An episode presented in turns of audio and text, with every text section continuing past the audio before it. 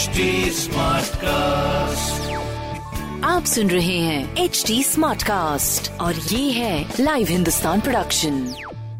हाय, मैं हूँ fever RJ Piyush और आप सुन रहे हैं कानपुर स्मार्ट न्यूज। इस हफ्ते मैं ही आपको अपने कानपुर शहर की खबरों से वाकिफ कराने वाला हूँ, तो आइए जरा शुरू करते हैं। और सबसे पहली खबर हमारे कानपुर शहर की बड़ी यूनिवर्सिटी यानी CSJM यूनिवर्सिटीज की आ रही है। तो सरकार, ऐसा होने वाला है कि छत्रपति शाहूजी महाराज यूनिवर्सिटी में 8th और 10th पास स्टूडेंट्स भी पढ़ सकेंगे। अब वो कैसे, क्या कुछ है, इस खबर में विस्तार से बताते हैं। एक नया सत्र जो आज से लागू हो गया है, इसके तहत इंजीनियरिंग के कई सर्टिफिकेट्स और डिप्लोमा कोर्सेज शुरू होने जा रहे हैं CSJM यूनिवर्सिटी में, जिन्हें आप 8th पास करने के बाद या फिर 10th पास करने के बाद भी कर सकेंगे, राइट। और इसी के साथ साथ जब आप पास हो जाएंगे तो ऐसे में आपको प्लेसमेंट के लिए भी भेज दिया जाएगा। तो ये कुछ मामला जो है रहने वाला है।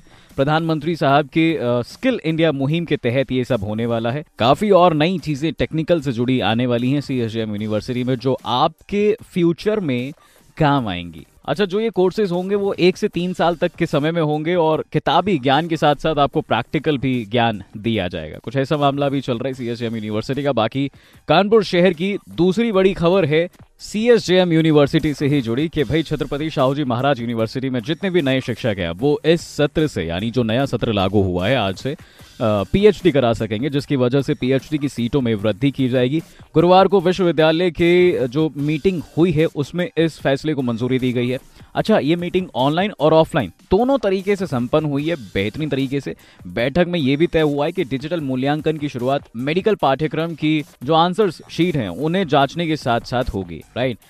थोड़ा सा आगे बढ़ें, इस खबर में विस्तार से आपको बताएं तो विश्वविद्यालय के गुरुवार को जो कुलपति साहब यानी प्रोफेसर विनय कुमार पाठक की अगुवाई में ये मीटिंग हुई, जिसमें परीक्षा समिति, वित्त समिति, विद्या परिषद, कार्य परिषद, ये सब शामिल थे, जिन्होंने मिलकर ये फैसला लिया।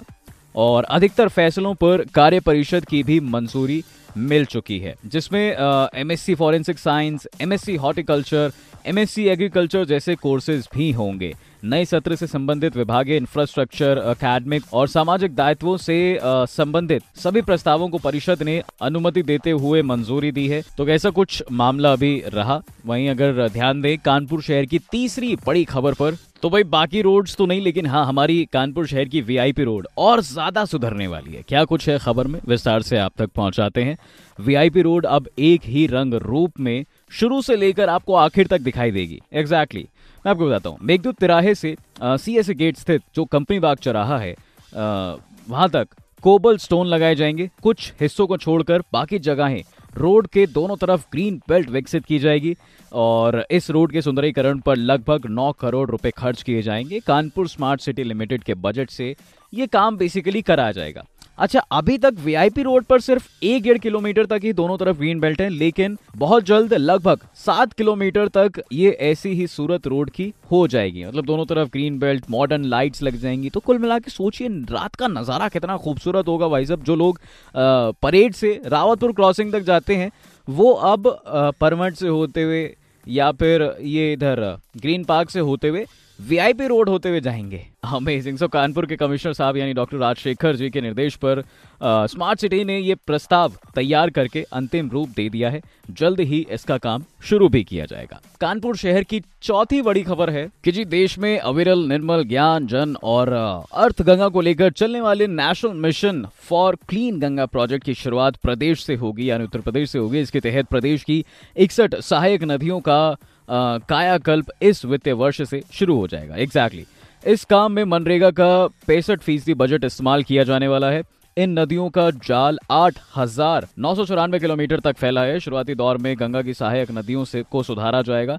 ऐसा मानना है कि जब सहायक नदियां साफ हो जाएंगी तभी गंगा जी को पूरी तरह से स्वच्छ करना संभव हो पाएगा। उत्तराखंड की तरह यूपी समेत सभी राज्यों का रिवर मैप भी तैयार किया जाएगा। National mission for clean Ganga के तहत मैं आपको बता दूं, centre for Ganga river basin management and studies ने 6th India water impact summit में मिशन अर्थ गंगा की शुरुआत की थी।